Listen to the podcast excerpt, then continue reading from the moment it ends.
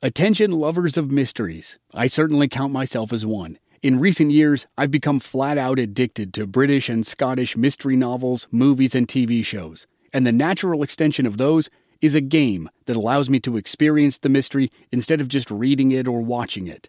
Don your own detective hat in June's Journey, a free, hidden object mobile game that delves into the captivating journey of June Parker a self proclaimed detective on a quest to unravel the mystery surrounding her sister's untimely death. It's set in the glitz and glamour of the roaring 20s, and you play as June, deciphering clues and uncovering secret plots within thousands of beautifully illustrated scenes.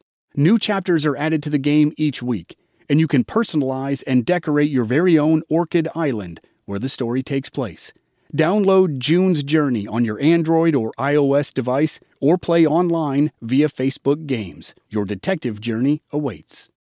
When you need mealtime inspiration, it's worth shopping Kroger, where you'll find over 30,000 mouthwatering choices that excite your inner foodie. And no matter what tasty choice you make, you'll enjoy our everyday low prices, plus extra ways to save, like digital coupons worth over $600 each week. You can also save up to $1 off per gallon at the pump with fuel points. More savings and more inspiring flavors make shopping Kroger worth it every time. Kroger, fresh for everyone. Fuel restrictions apply.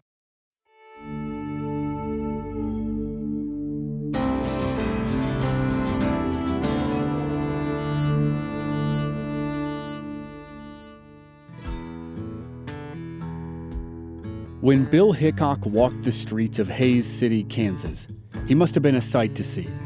He was tall and thin with broad shoulders. He was impeccably dressed, much nicer than your average frontier marshal. He had his two Navy Colt pistols, of course, but they weren't strapped to his hips like most men did. His guns were wedged into his belt with the handles facing forward for a cross draw. And now, to complete the picture, he cradled a shotgun in his arms. When he patrolled Hays City, he walked right down the middle of the street. He believed it gave him a better chance to see any would be assassins.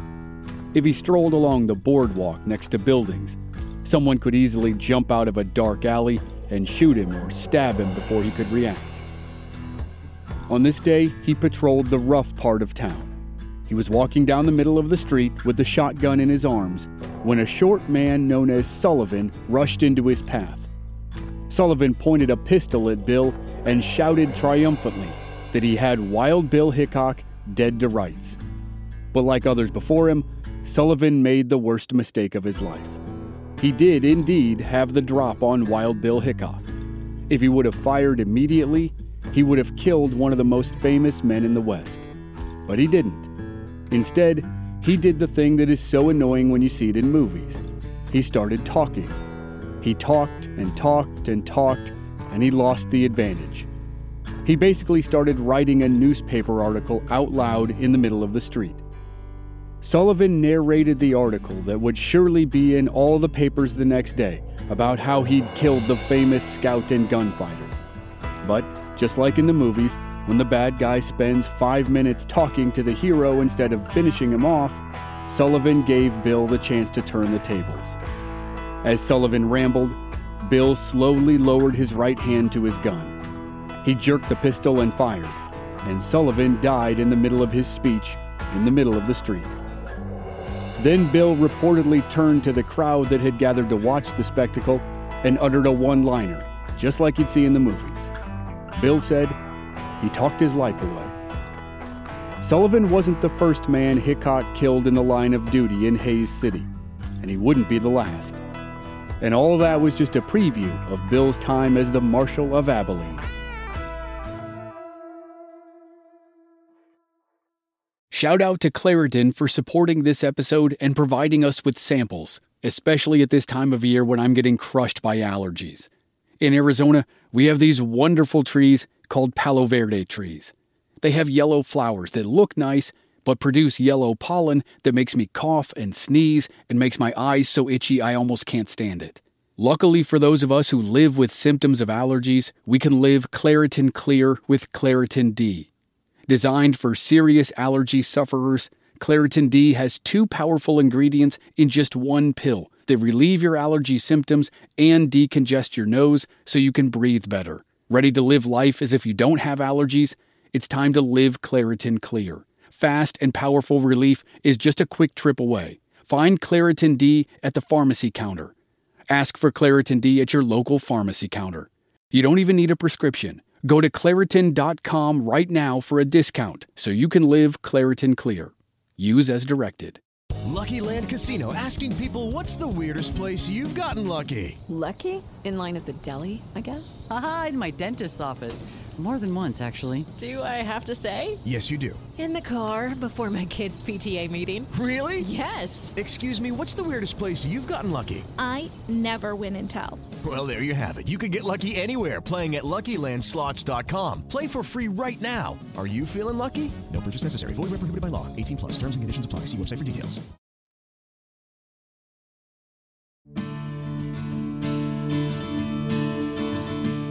From Black Barrel Media, this is Legends of the Old West. I'm your host, Chris Wimmer. In this season, we're telling the story of legendary lawman and gunfighter Wild Bill Hickok. This is episode 3 The Outlaws of Hays City.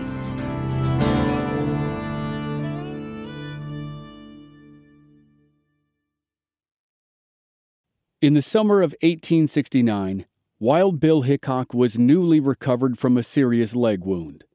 After the Civil War, he'd spent four years as a scout and a messenger for the Army on the frontier. He had several run ins with Native American war parties, and the most recent was almost the last. A group of seven Cheyenne warriors caught him on the plains between western Kansas and eastern Colorado. In the fight that followed, he wounded or killed six of the seven, which caused the last man to run for his life. But Bill had also been stabbed in the leg with a lance. When the doctor at Fort Lyon in Colorado couldn't get the spearhead out of Bill's leg, Bill traveled home to Illinois to find a more competent surgeon. The second doctor successfully removed the object, and Bill spent the last couple months of the spring recovering at his family's house in Troy Grove. When the summer rolled around, he headed west again. He ended up in Hays City at a point in time when city leaders desperately needed law and order. They'd lost three county sheriffs in 18 months. They couldn't elect a new one until November, and they needed someone to step in and fill the void. Hickok arrived in July 1869 and found the town in turmoil. The most recent county sheriff had just disappeared. He'd probably had enough of the thankless job and just walked away. The year had begun with three lynchings and had not gotten any better. Like many frontier towns, the citizens banded together and formed a vigilance committee. A vigilance committee was like an informal militia that was supposed to support the local marshal or sheriff or take the place of the lawman if he was weak. But more often than not, vigilance committees turned out to be wild animals that were uncontrollable and did more harm than good. You'll hear about the infamous Montana vigilantes in an upcoming series. In Hays City, the townspeople petitioned the governor to appoint a new sheriff, but the governor refused. He said the people needed to hold an election, but it was midsummer, and the traditional election day wasn't until November. They needed a man who was willing to work under very dubious circumstances, and that man was Wild Bill Hickok. The Vigilance Committee appointed Hickok to the post of town marshal, even though the committee didn't really have the authority to do so. But it was all right for Hickok, so they just rolled with it until they could hold a special election. It couldn't have been more than a week before the first killing happened. On July 23rd, a man named Samuel Strawn met with a deputy U.S. Marshal and walked into a store. They ran into the man who organized the Vigilance Committee. Some type of heated confrontation happened. The details still aren't known, but the committee organizer pulled his pistol and shot and killed the deputy U.S. Marshal. Samuel ran out of the store and fled the town. The committee organizer, whose name was Alonzo Webster, quickly rounded up other members of the committee in case Samuel came back with friends. Samuel stayed away for two months, but there was plenty of action in his absence. Wild Bill patrolled the streets as an unofficial town marshal, and he had three courses of action when he encountered serious lawbreakers. One was to get out of town on the next eastbound train. Two was to get out of town on the next westbound train. And three was one of those great expressions of the Old West. If the lawbreaker didn't want to leave town going east or west on a train, he could, quote, go north in the morning. The cemetery was north of town. If a lawbreaker didn't take one of the traveling options, the next option could involve shooting. In September, about six weeks after Bill became the town marshal, the number of shootings went through the roof. At the end of August, Bill was elected county sheriff, but the governor refused to recognize it as a legitimate election. So Bill was on shaky ground, legally speaking, when he found himself in four potentially fatal situations. Three did not end well for others, and one was another close call for Bill.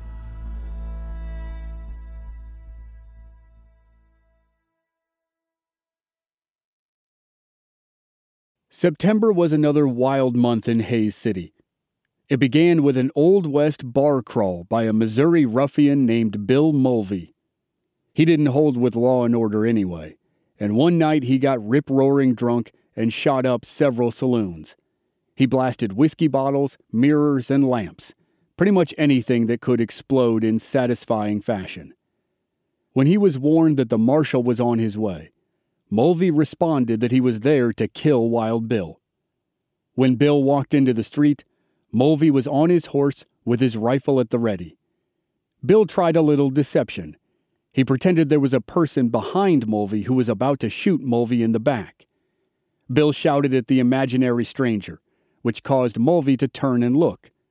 As Mulvey turned back, Bill pulled one of his pistols and fired. The bullet hit Mulvey in the temple and killed him instantly. Shortly after that incident, Bill faced the bizarre confrontation with a man named Sullivan. It could have ended badly for Bill, but Sullivan was a blowhard who enjoyed talking more than acting. After Sullivan threatened Bill at gunpoint, Bill shot him dead in the street. But obviously, Bill's time wasn't entirely spent shooting outlaws in the street, no matter how he was portrayed in dime novels or magazine articles. While Bill was in Hays City, he met two men who factored into his life in interesting ways.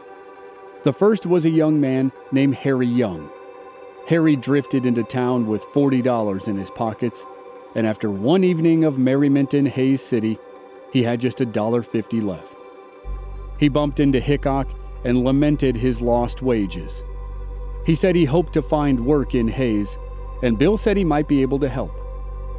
The next day, Bill and Harry rode out to Fort Hays, and Bill recommended Harry for a job hauling freight. Harry passed a few simple tests with some instruction from Bill and got the job. For the next six months, Harry drove wagons and made his money back and never forgot Wild Bill Hickok, as if anyone could. They would meet again a couple times in the future, including on a fateful day in August, seven years from now. The second new acquaintance was Texas Jack Omohundro, Texas Jack met Wild Bill through a mutual friend named California Joe Milner. The three guys with fun nicknames had good times in the saloons of Hays City when Bill wasn't squaring off with lawbreakers. But there was no shortage of work for Hickok. He'd brought a strict law to town, and it was received with mixed feelings. It certainly wasn't received well by notorious outlaws like Jim Curry. Curry had terrorized Hays City in its early days when there was no law. He killed black men out of simple racism. He killed a 19 year old young man in the street because he thought the kid flirted with a girl whom Curry liked. By the summer of 1869, Curry ran a saloon in town. One day, a friend walked in, and the two men decided to go to a different saloon for lunch. When they walked in, they saw Hickok in the back of the bar playing cards. Curry had some kind of grudge against Hickok, or maybe he just hated all lawmen, because he walked up behind Hickok, cocked a pistol, and put it to the back of Hickok's head. Curry threatened Hickok, but Hickok sat there for a few seconds as if he were unaffected. They exchanged some tense words as Hickok tried to figure out what to do next. Then he arrived at a solution. He offered to buy bottles of champagne for the whole bar. Curry thought the idea was hilarious, and he burst out laughing. And Bill made good on his idea. He bought champagne, he and Curry shook hands, and they avoided bloodshed. But the final confrontation of Hickok's time in Hays City did not have such a peaceful outcome.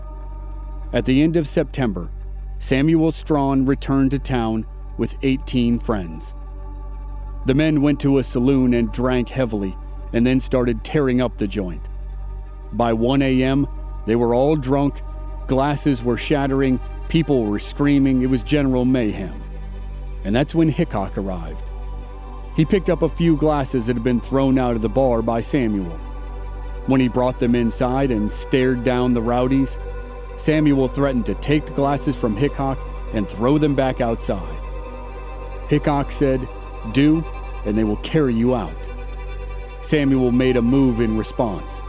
He reached for his glass or his gun, and Hickok didn't wait to see which. He drew and fired and shot Samuel in the neck. With both guns out, he waited for Samuel's friends to try something. Wisely, they chose not to engage Wild Bill in a gunfight.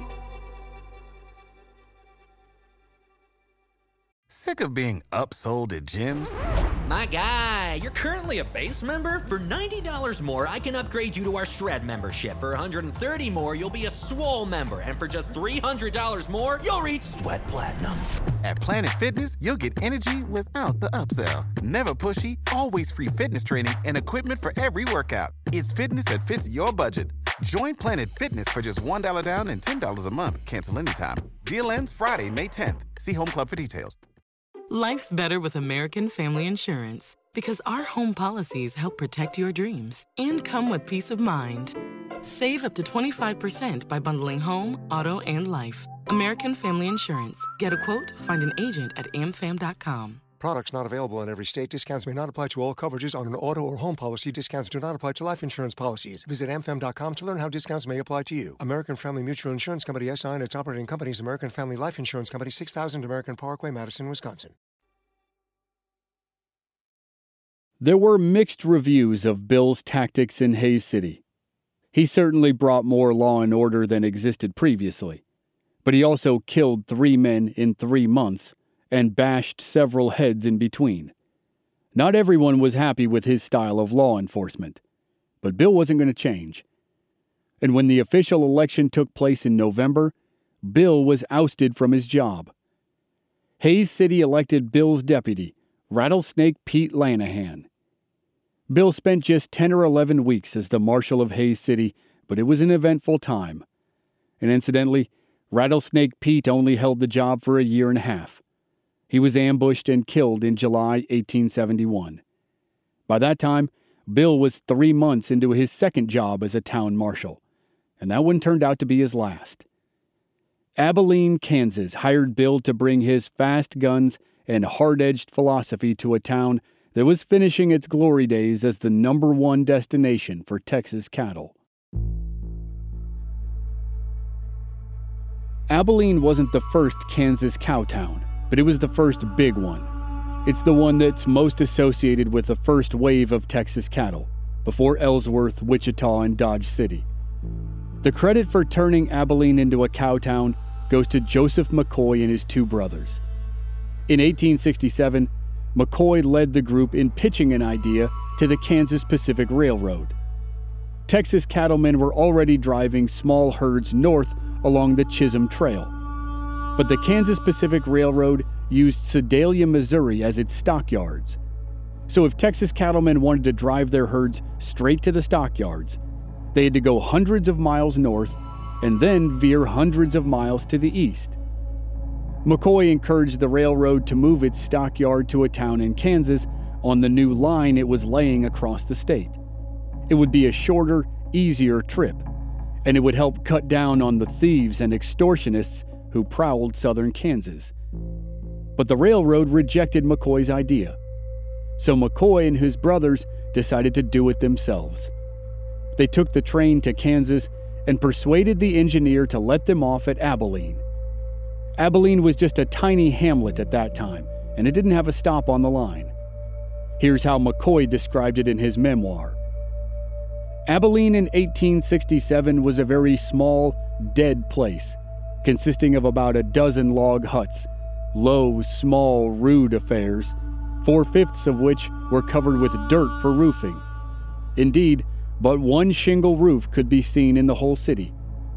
The business of the burg was conducted in two small rooms, mere log huts, and of course the inevitable saloon, also in a log hut, was to be found.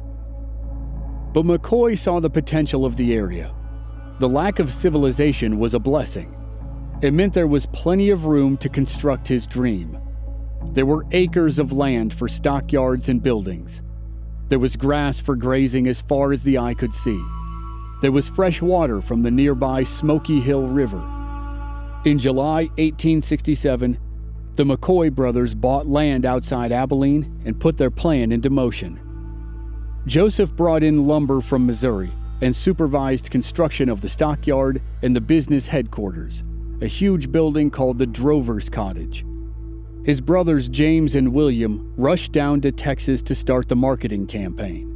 They handed out circulars and bought ads in newspapers and personally met with ranchers to tell them about the new hub for their cattle. Texas cattlemen signed up immediately. In fact, they arrived so quickly that Joseph McCoy had not completed any of his structures. When the first herds trudged into town later that summer, the cattle were housed in crude pens, and business was conducted in tents. But by September, the full operation was up and running.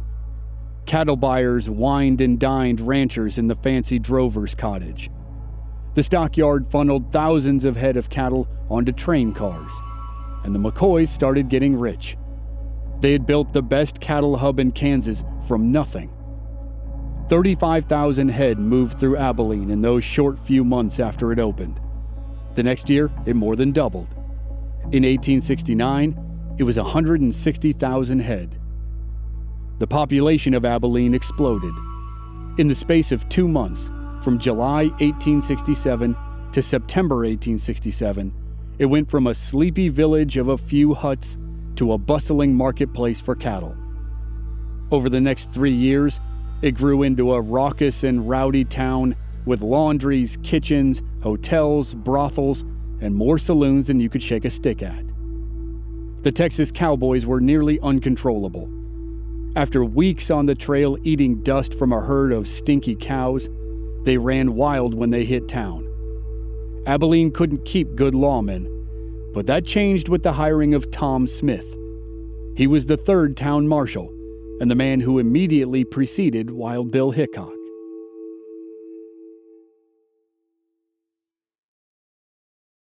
The first two marshals were chased out of town by cowboys. But when Tom Smith showed up in the spring of 1870, it was clear he was different. He'd been a New York City policeman who patrolled the Bowery section of the city. That area made the rowdy part of a Kansas cow town look quaint by comparison. Smith was a bare knuckle boxer who preferred fists to guns, and he used them right away in Abilene. The new marshal was a slender, soft spoken Irishman who was 30 years old. He initially refused to carry a gun, but the city leaders told him it was imperative. They compromised, and he kept a gun concealed under his coat. He immediately reposted the signs that said guns were not allowed in town limits. They'd been torn down and disregarded by cowboys. He had no deputies, so he asked saloon keepers to collect guns from their patrons. That was a tricky task, but the people of Abilene soon learned that Tom Smith was not messing around. Smith confronted a cowboy nicknamed Big Hank. Hank was six foot two and carried two guns. Smith told Hank to give up the weapons. Hank replied belligerently as expected. Smith started swinging, and within seconds, Big Hank was flat on the dusty street. After that display, Hank's friends readily gave up their guns. When Big Hank was able to stand again, he climbed onto his horse and rode out of town. During the cattle season of 1870, Tom Smith did a hell of a job without firing a shot. His boxing abilities gave him a serious edge over any cowboy who didn't shoot first. But in November 1870, he bit off more than he could chew. Like lots of lawmen in the Old West, he held multiple jobs at once. Just like Hickok and the Earps and many others, he was a town marshal and a deputy U.S. Marshal at the same time. That November, the county sheriff asked Smith to help serve a warrant in his capacity as a deputy U.S. Marshal. Smith and the sheriff, James McDonald, rode to the home of two Scottish farmers. The farmers saw the lawmen coming and locked themselves in the dugout that was their home. McDonald shouted for the men to come out, but as time dragged by, Smith grew impatient. He charged up to the door and knocked it down. McDonald followed him inside, and the two lawmen started brawling with the two Scottish farmers. Smith was perfectly suited for that kind of fight, but McDonald wasn't. He ran away after a few seconds. Now, Smith was outnumbered. The farmer, who was now free of the fight, grabbed a rifle and shot Smith in the chest. But the bullet didn't kill the marshal. So the farmer grabbed an axe and swung it at Smith's neck. The blade nearly decapitated the marshal. Tom Smith fell down dead on the dirt floor, and the two farmers fled the area. A posse eventually caught them and they went to prison, but Tom Smith died a bad death, and now Abilene needed another new marshal. But the cattle season was done and winter had arrived, and the city leaders didn't feel the need to hire a new marshal right away. The bone chilling cold, the whipping wind, and the frequent blizzards kept the lawlessness to a minimum. But when the weather warmed in the spring, everyone knew what would happen. The cattle would arrive, and so would the cowboys. The loud nights full of shouting and shooting and brawling would commence. Wild Bill Hickok had been unemployed for a year and a half, and while he could survive on gambling and shooting exhibitions, the lure of a steady paycheck was strong. Tom Smith had been paid well, so when the city fathers, led by Joseph McCoy, who was now the mayor, offered the job to Hickok in April 1871, Hickok accepted. He was sworn in as the fourth Marshal of Abilene on April 15th, and he used the same routine that had worked in Hays City. He walked right down the middle of the street with his pistols on display, the bowie knife hanging from his belt, and a shotgun in his arms. And he needed all the tools of the trade. As one person said, the Cowboys were wilder this year than they had ever been in the short history of Abilene.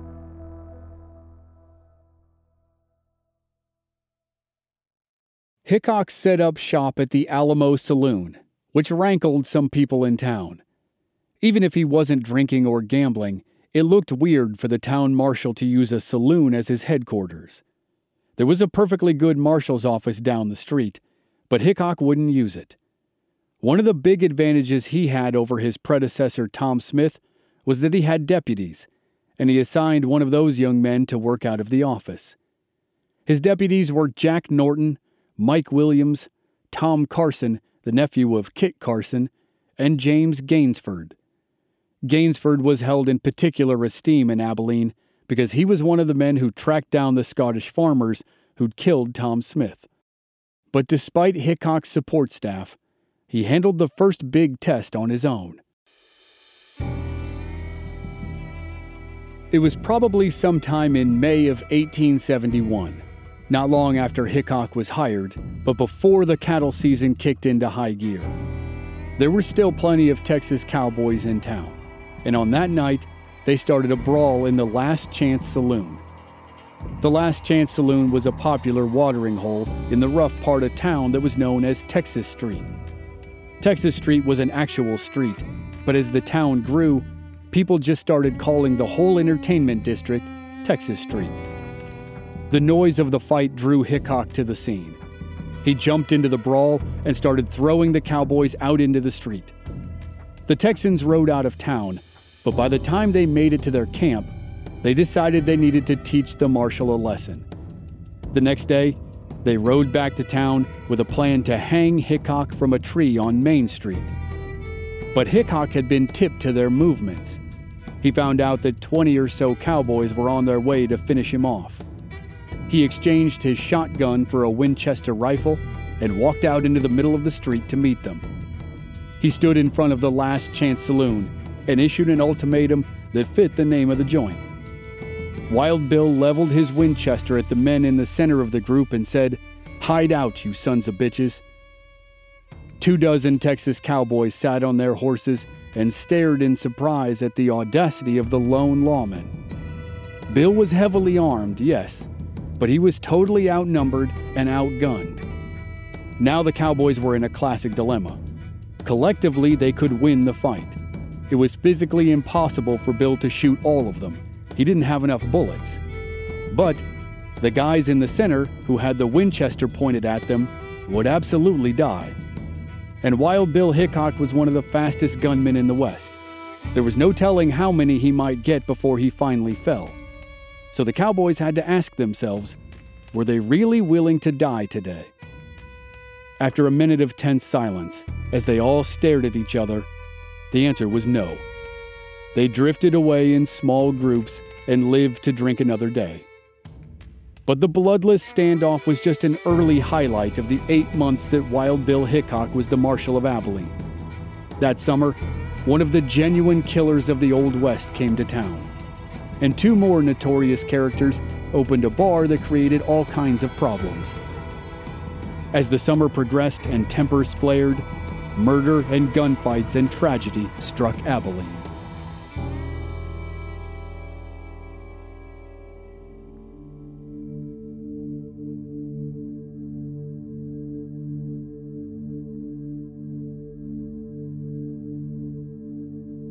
Next time on Legends of the Old West, infamous outlaw John Wesley Hardin makes his mark on Abilene, and the cattle season ends with a dramatic shootout that leads to a low point in Wild Bill's life. That's next week on Legends of the Old West. And members of our Black Barrel Plus program don't have to wait week to week.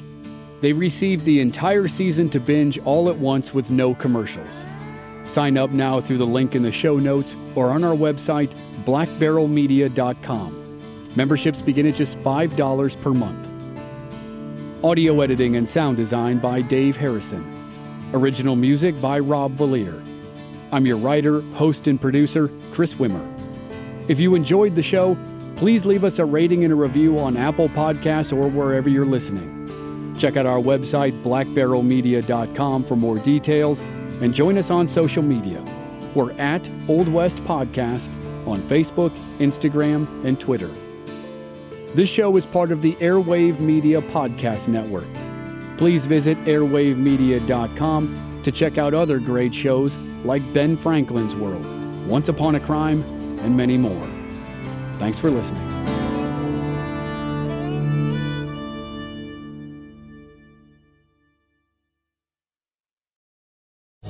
Lucky Land slots, you can get lucky just about anywhere. This is your captain speaking. Uh, we've got clear runway and the weather's fine, but we're just going to circle up here a while and uh, get lucky. No, no, nothing like that. It's just these cash prizes add up quick. So I suggest you sit back, keep your tray table upright, and start getting lucky. Play for free at LuckyLandSlots.com. Are you feeling lucky? No purchase necessary. Void where prohibited by law. 18 plus terms and conditions apply. See website for details.